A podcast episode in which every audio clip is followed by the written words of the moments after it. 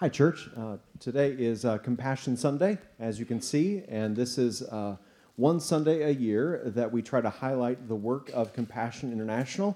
And typically, Micah Williamson is up here uh, sharing his heart with this.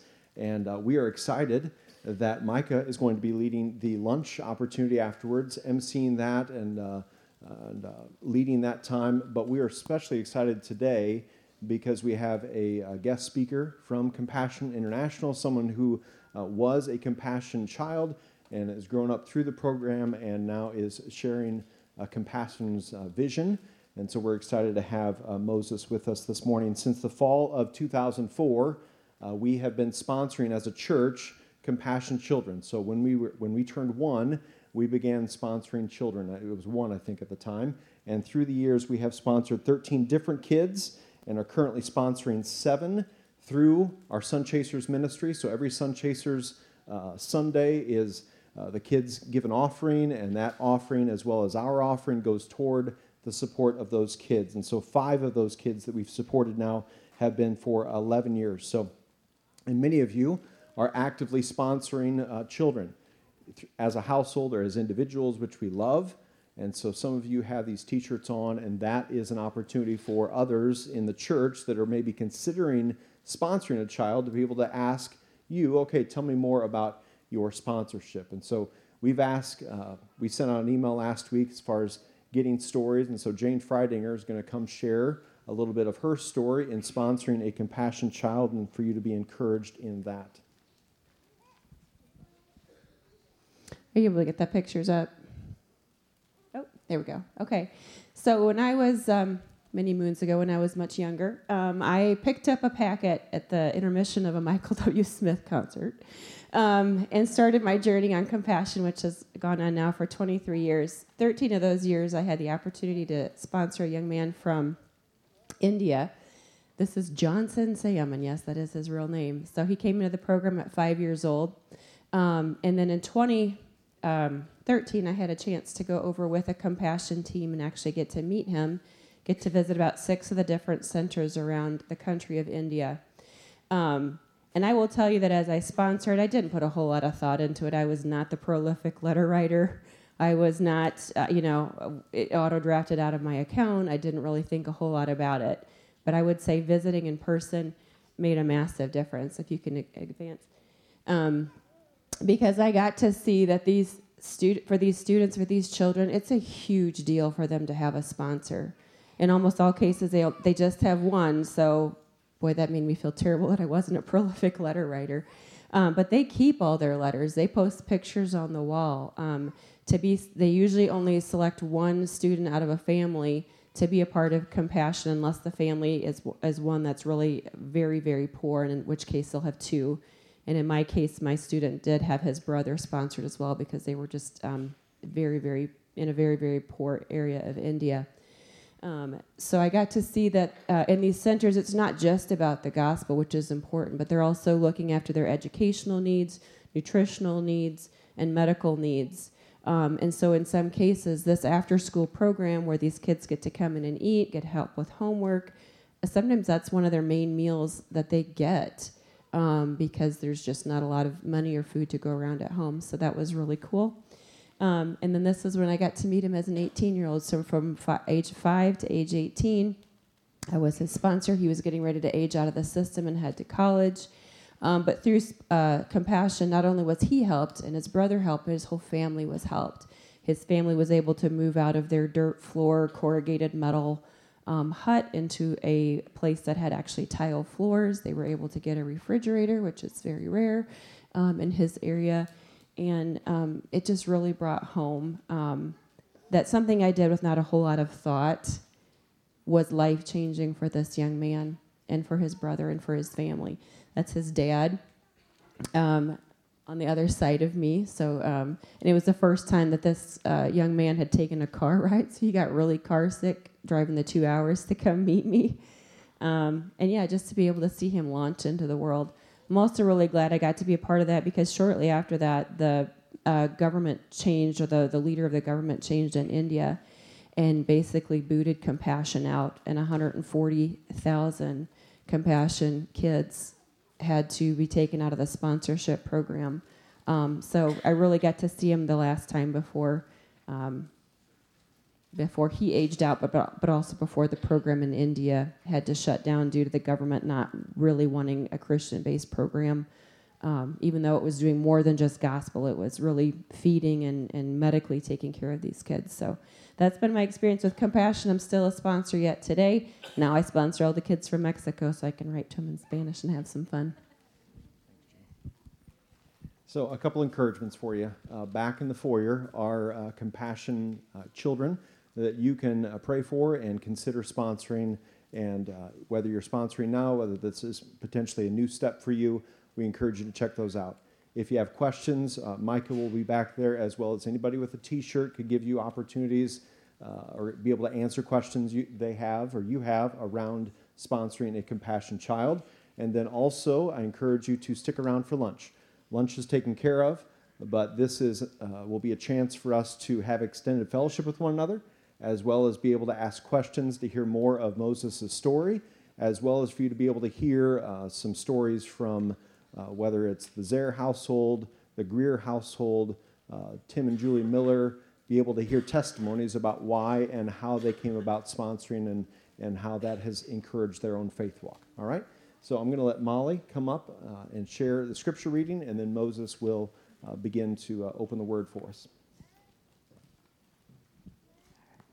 Hi, so since it's family day, Dave said, Why don't you bring a couple of your girls up? So I have some of my girls. Hi, my name is Zaya Ehlers, and this is my mom and my sister Zeta. My family have been coming to Crosspoint for about a year and a half. Today's scripture reading is going to be from Matthew 25, verses 14 through 30 in the ESV translation. Let's hear the word of God. For it will be like a man going on a journey who called his servants and entrusted to them eat his property. To one he gave five talents, to another two, to another one, to each according to his ability. Then he went away. He who had received the five talents went at once and traded with them, and he made five talents more. So also he who had the two talents made two talents more. But he who had received the one talent went and dug it into the ground, and hid his master's money. Now, after a long time, the master of those servants came and settled accounts with them.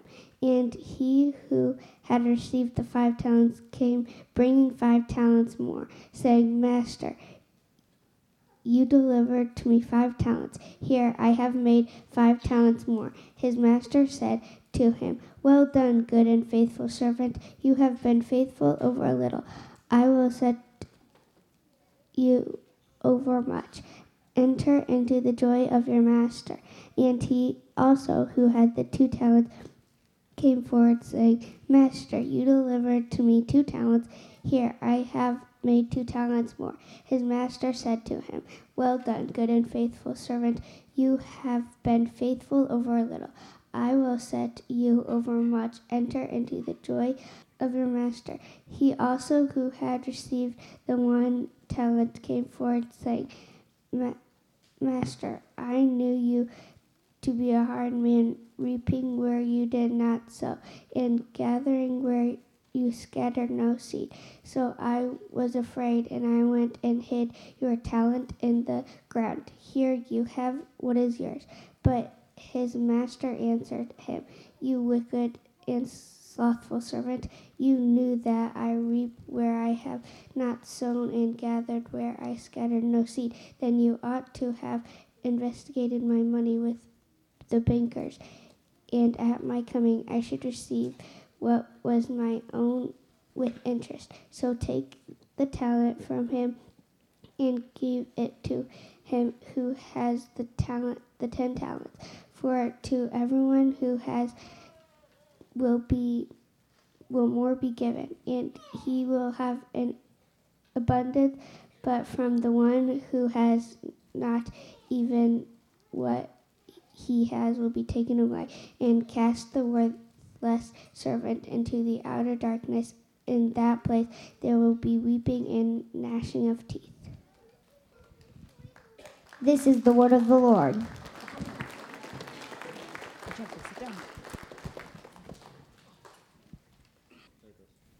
Awesome.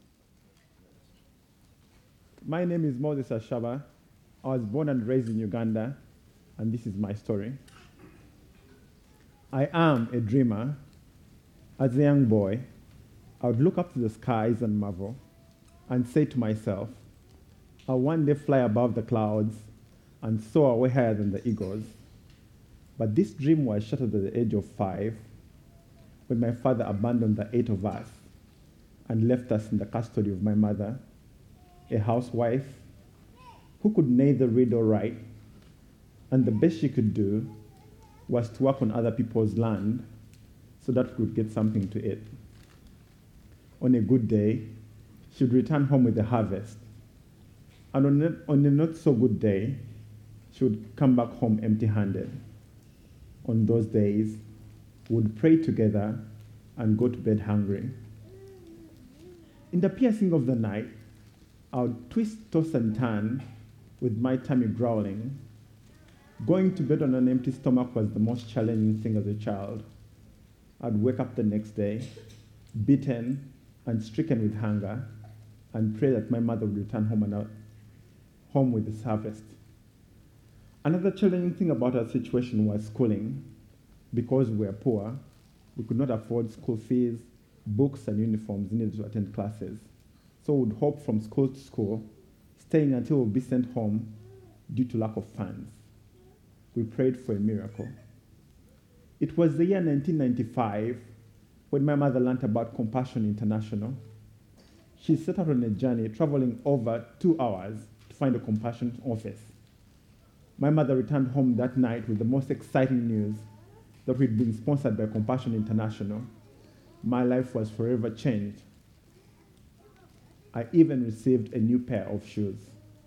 Who amongst you knows how it feels to wear a new pair of shoes? Now imagine wearing a new pair of shoes, having walked barefoot for a long time. My life was forever changed. I even got a new friend. His name was Nelson, all the way from Australia. Nelson became my sponsor and became a father figure in my life. Nelson wrote me letters and told me that I was the beloved of God. Not many people had ever told me that. My life was really, truly changed.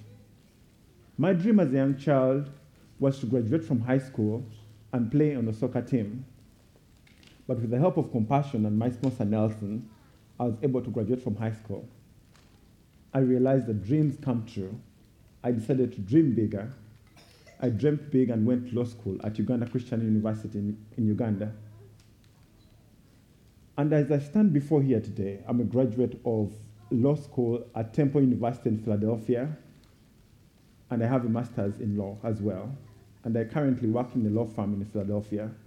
So these are small steps of faith that have been compiled together to show that the Lord has been in control and in charge in my life. I've never met Nelson, but I travel the country sharing about my friend Nelson, who has changed my life.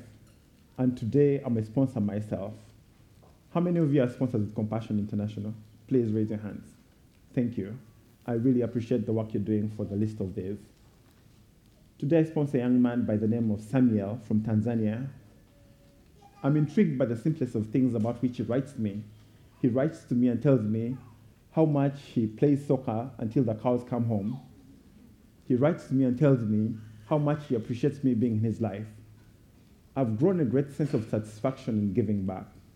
And you too can become a part of this movement of releasing children from poverty in Jesus' name. Can we bow our heads and pray? Heavenly Father, I thank you for today.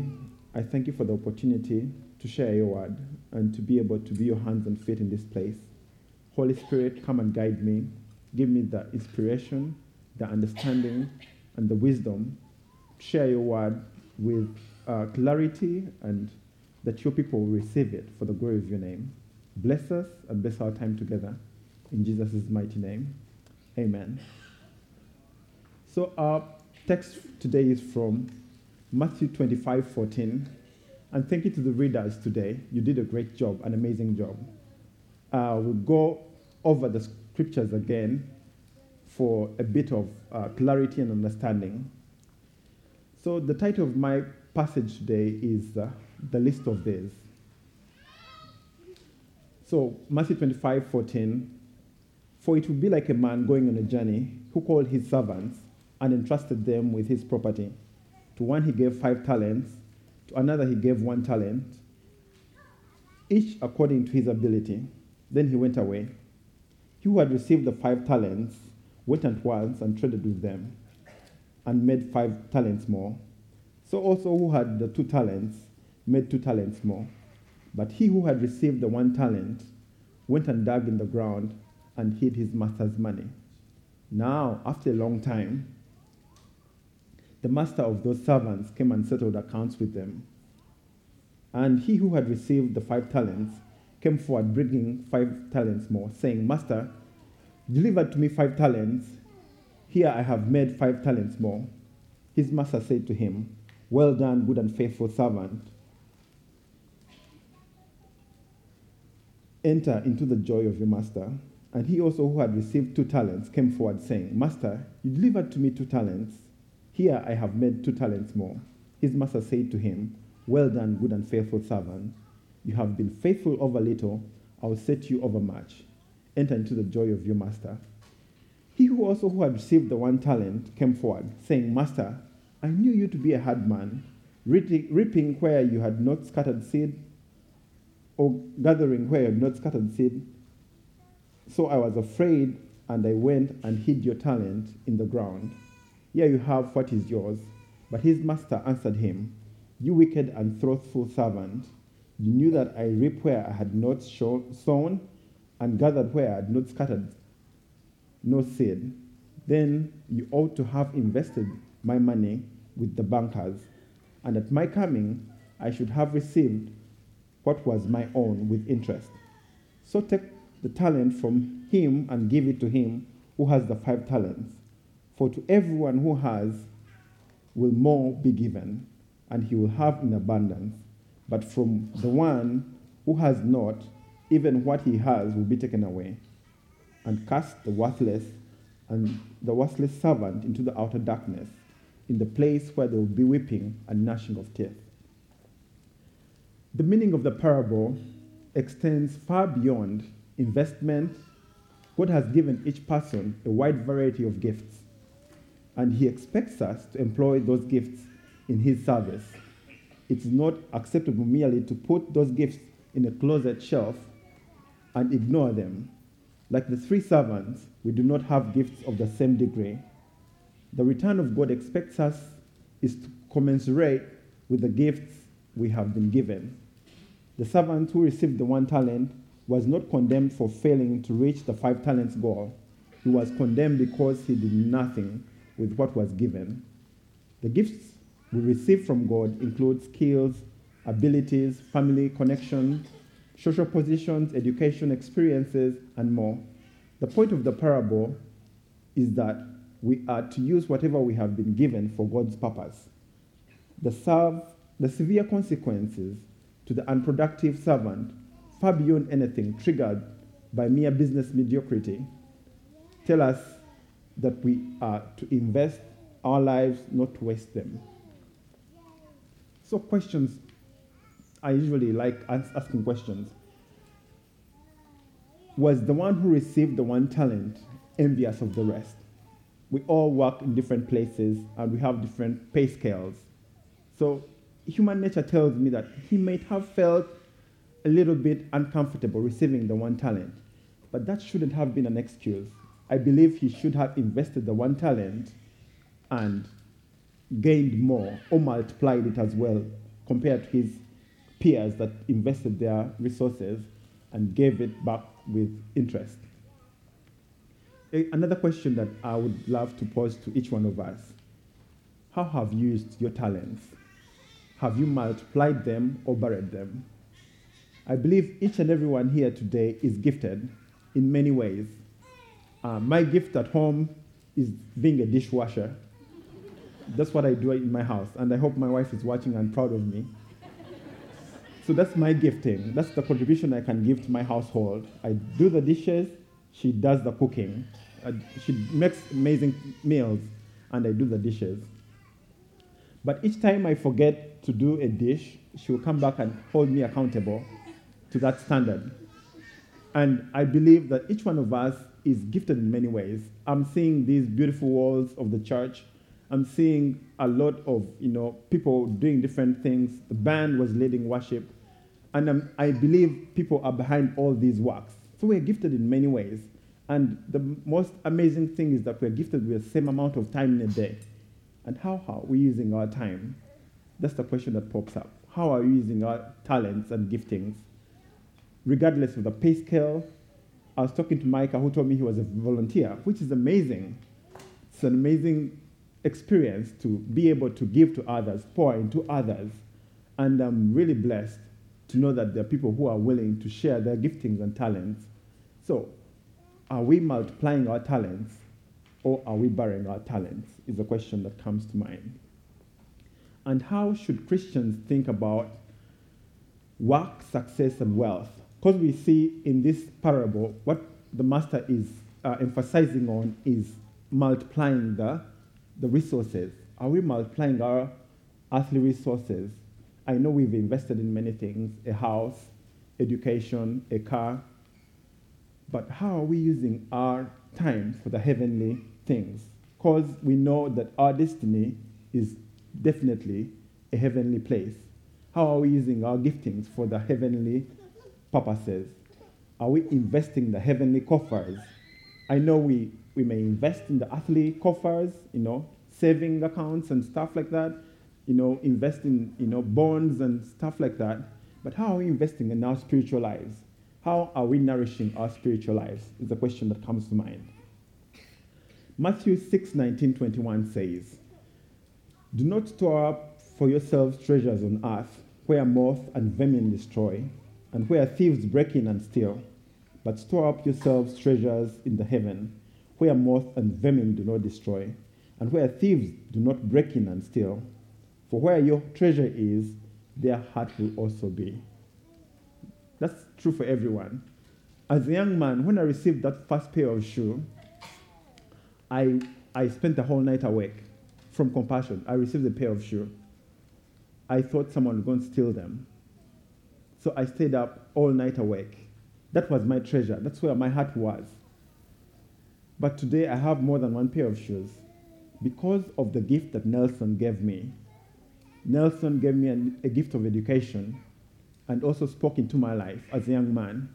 He told me I was the beloved of God not many people in my life had ever told me that.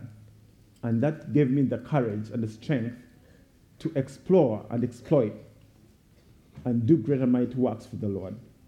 So, how are we using our talents to that extent? And what are your treasures? Where, where is your heart? Are we investing in the heavenly coffers or we are investing only in the earthly coffers? So let's st- store up our treasures in the heavenly places where moth and vermin do not destroy. So we're going to read from Matthew 19 23. Uh, it says, Then Jesus said to his disciples, Truly, I tell you, it's hard for someone who is rich enter the kingdom of, of heaven. Again, I tell you, it's easier for a camel to go through the eye of a needle than for someone who is rich to enter the kingdom of God. That's a really high standard because I met a, a man through Compassion who was sponsoring 200 university students. And I asked him a question why did you choose to share your resources with people you will never meet? We, we know Compassion is over 23 countries around the world. So he gave out his money to invest in the lives of these kids. So I asked him a question why did you choose to invest in the lives of children and young adults you will never meet at any point? And he told me a story. He was on a sabbatical in Israel and sitting and watching people as they traded and walked, you know, did their business and went by the day. And a man came on his donkey carrying a lot of loads, you know, pulling his donkey. And there was a small gate. And he had to unload the donkey in order for the, uh, uh, unload the donkey in order to pass it through the small gate. And when the donkey had passed, he carried the load and loaded it on the other side of the, of the gate. And then, then, the Lord spoke to him and told him, You have to share your resources with the least of these because you're not going to take everything with you. And that's how he ended up sponsoring over 200 students with Compassion International. And tears were rolling down my eyes. I don't know why. I was like, You saw this man struggling to carry the loads through the small gate. It relates to this parable in Matthew 19. So, how are we going to share the list that, uh, with the list of these? How are we going to share with those unfortunate amongst us? It's been a very hard period for us. COVID was really challenging. It disrupted everything. Schools were closed, churches were closed, people lost loved ones. But how are we using our time to reach out to those who have been affected or those who are going through a financial crisis, those who are dealing with uh, uh, relationship challenges? How are we living out the calling of being the hands and feet of Christ and investing our times where it matters? How well are we doing managing and keeping up with our responsibilities? So we know each one of us, whom much is given, much is required. I believe we've been all blessed because I know we are given opportunities to be a blessing in other people's lives. And I believe that's what the Bible is telling us here. And I'll lay out the fruits of obedience in Deuteronomy 28. Deuteronomy 28 says, If you fully obey the Lord your God and carefully follow all his commands I give you today, the Lord God will set you high above the nations on earth.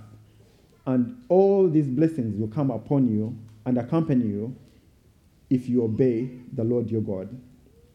You will be blessed in the city and be blessed in the country.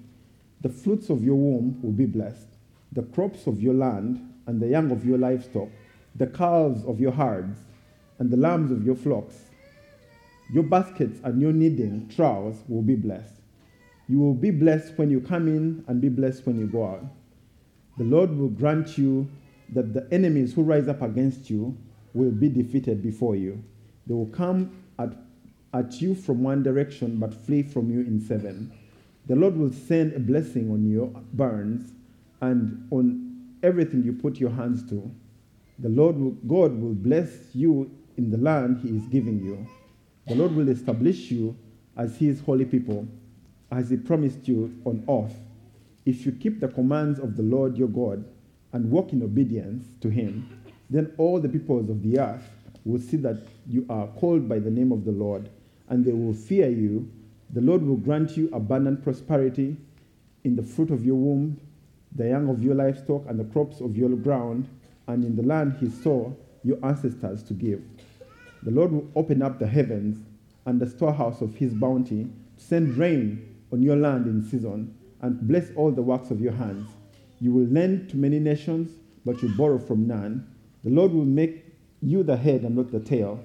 If you pay attention to the commands of the Lord, your God, that I give you this day and carefully follow them, you always be at the top and never at the bottom. Do not turn aside from any of the commands I give you today, to the right or to the left, following other gods and serving them. So we realize that there is, there is uh, a reward for being faithful and walking the ways of the Lord. The Lord will bless us in the fields, in the nations. We will borrow others and we will lend others, not borrow from them. And will be a blessing and will be the heads and not the tails. So he goes on to explain all the blessings he's going to give us if we are faithful to him. What comes to mind when you hear the word stewardship? We look at uh, Luke 16 10 through 11. It says, Whoever can be trusted with very little can also be trusted with much. And whoever is dishonest with the very little will also be dishonest with much. So if you have not been trustworthy in handling worldly wealth, who will trust you with the true riches? So the Bible here goes on to explain that if you can't be trusted with the worldly wealth, who will trust you with the heavenly riches? So let's work and use all the resources that the Lord has blessed us with, our time, let's utilize our giftings and our talents for the glory of God, and the Lord will be blessed. So I go on to the next parable is of the sheep and the goats. And this is where the list of this is uh, evident. When the Son of Man comes in his glory and all the angels with him, he will sit on his glorious throne. All the nations will be, be gathered before him, and he will separate the people one from another, as the shepherd separates the sheep from the goats. He will put the sheep on his right and the goats on his left. Then the king will say to those on his right, Come, you who are blessed by my Father, take your inheritance, the kingdom prepared for you since the creation of the world. For I was hungry, and you gave me something to eat. I was thirsty, and you gave me something to drink. I was a stranger, and you invited me in. I needed clothes, and you clothed me. I was sick, and you looked after me. I was in prison, and you came to visit me. Then the righteous will answer, Lord, when did we see you hungry and feed you, or thirsty and give you something to drink? When did we see you a stranger and invite you in, or needing clothes and clothe you? When did we see you sick in prison and go to visit you? The king will reply, Truly I tell you, whatever you did for one of the least of these brothers and sisters of mine, you did for me. What was Jesus trying to explain with this parable? course, he goes on to show all these people in these situations and says, if you did anything for any of these people, the hungry, the thirsty, those in prison, you know, visiting them, visiting the sick, each time we do acts of kindness, we're not actually doing them for our own benefit. We're just doing it unto God. We are doing it for the sake of loving God and loving our neighbors and he says, each act of kindness you do, you're doing it unto Jesus. So it's a very profound statement.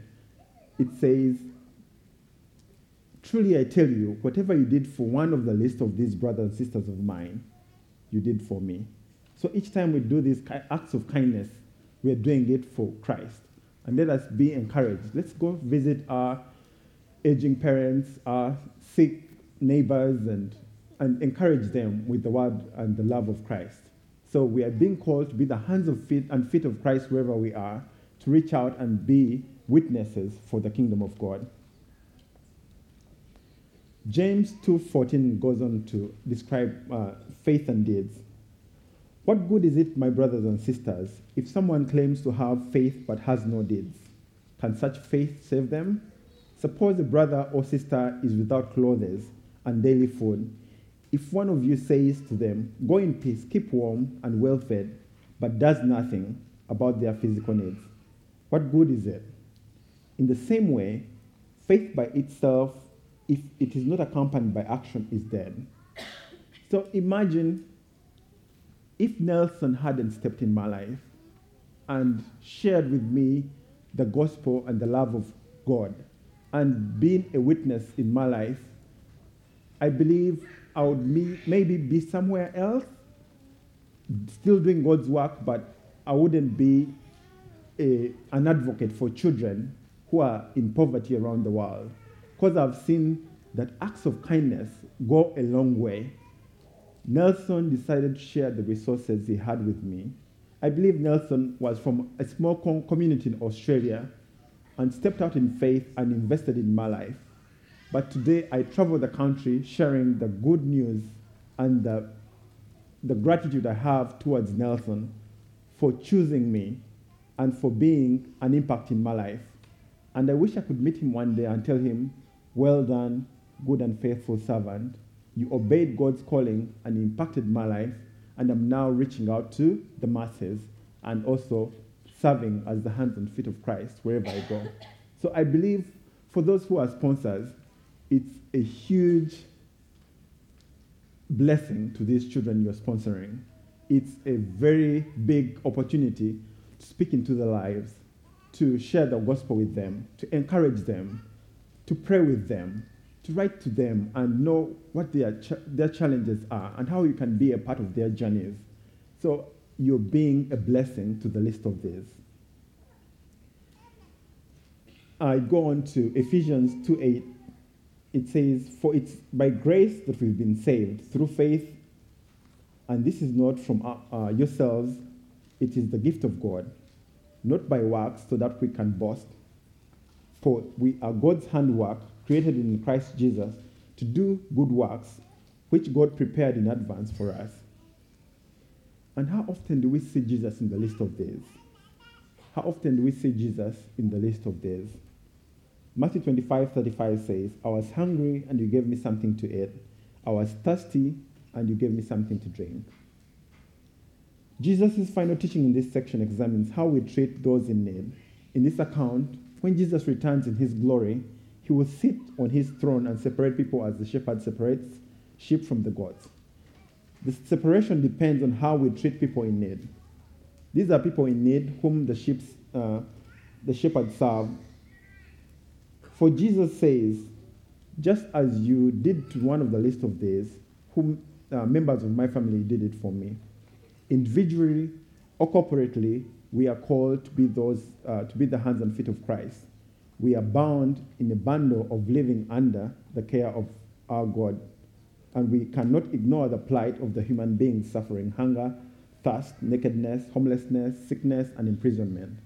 We work in order to meet our own needs and the needs of those dependent on us, but we also work in order to have something to give to those in need. We join with others to find ways to come alongside those who lack the basic necessities in life that we may take that we usually take for granted.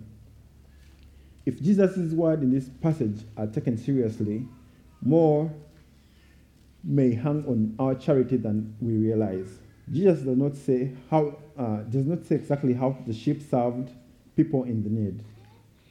It may have been through gifts and charitable works, but perhaps some of it was through the ordinary work of growing and preparing food and drink, helping new coworkers come up to speed on a new job, designing, manufacturing, selling clothes, and legitimate work that serves people who need the products and the services that we work. And in so doing, we are serving Jesus. So I have had many opportunities to volunteer, but each time I volunteer, I feel replenished and encouraged. And I have been blessed. I, I usually go out, you know, intending to be a blessing to others, but I end up being blessed by those I've reached out to. And I'm, I'm requesting that each one of us should take an opportunity to volunteer and invest in other people's lives. It could be a homeless shelter. It could be, um, you know, fostering kids. It could be doing acts of kindness. You know, reaching out to your neighbor who's been struggling with something, you know, speaking into their lives and praying with them. So all these acts of kindness uh, really bring a blessing upon us. We may go in thinking we're going to be a blessing, but uh, most of the times it ends up being the other way around. We end up being blessed by doing the simple acts of kindness, helping a coworker uh, to come up to speed at work, you know, being nice to you know your friends for those in school, being respect, respectful and not bullying uh, for the kids, you know, being respectful and encouraging each other. So we are all called to be the hands and feet of Christ wherever we are. We are the light and, to, and the salt into the world. So in conclusion, I will say, I'll read Matthew 28, 18. That's a great commission. That's what Jesus was giving all of us. Uh, it was a, a command that Jesus gave us. He says, we have been called to utilize the teaching of Jesus and apply them in our daily walk with Him. We are the salt and light unto the world, a city on a hill that cannot be hidden. Let us go out and make disciples of all nations. Matthew 5:14 says, Then Jesus came to them and said, All authority in heaven and on earth has been given to me.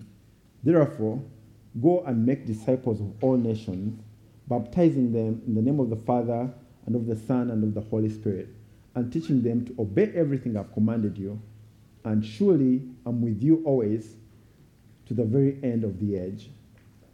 So Jesus is giving us a responsibility to go out into the nations and make disciples.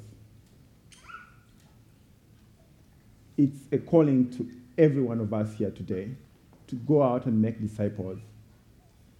And we have the opportunity to be that, to be the light into the world. A city is set on a hill that cannot be hidden because we are the salt and light to the world. So go out and be a blessing to others, and the Lord will surely bless you as well. Can we bow our heads and pray? Heavenly Father, thank you for teaching us today that it's better to give than to receive.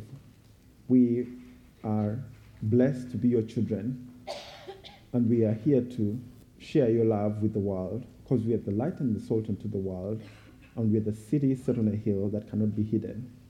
Teach us that we are your hands and feet wherever we find ourselves, that we are created to be like you, to serve others, to love our neighbors as we love ourselves. In Jesus' mighty name I've prayed. Amen. Ephesians 2:10 says for we are his workmanship created in Christ Jesus for good works which God prepared ahead of time for us to do. So this opportunity, whether it's Compassion Sunday, whether it's this week, whether months ahead, is an opportunity for us to walk in the good works the Lord has prepared in advance for us to do.